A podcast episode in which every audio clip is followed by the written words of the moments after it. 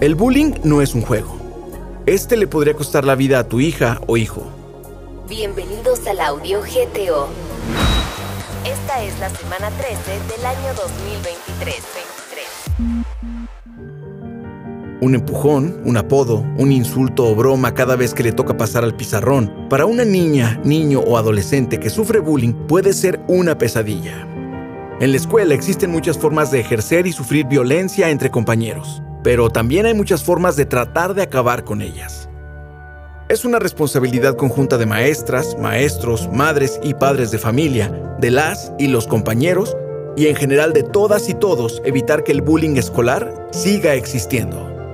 La escuela debería ser siempre un espacio seguro.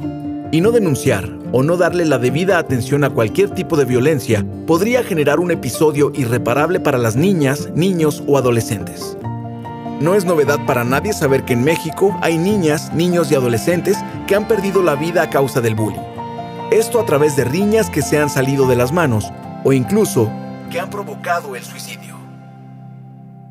Dentro de las escuelas, el bullying se observa en las alumnas y alumnos, a través del ausentismo, inseguridad y miedo. Hay diferentes tipos de violencia. Las más frecuentes en la actualidad son la violencia psicoemocional, dejar de hablar, violencia verbal, insultos, burlas, apodos o la viralización de memes con imágenes de la víctima. Es muy importante hablar con nuestras hijas e hijos en casa, enseñarles que no deben participar en burlas o acoso que ellos pueden detener estas acciones que tienen repercusiones de por vida. Y en el caso de sufrir de bullying, brindarles apoyo, no minimizar su sentir, hablar con personal docente y especialistas y mostrarles que no están solas ni solos. En caso de detectar esta situación, marca al 800-911-1213. Centro Aprender a Convivir de la Secretaría de Educación de Guanajuato. Erradicar el bullying es tarea de todas y todos.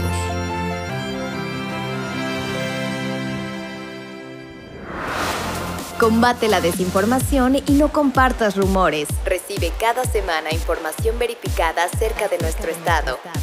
Y suscríbete enviando un WhatsApp al 477-919-0712.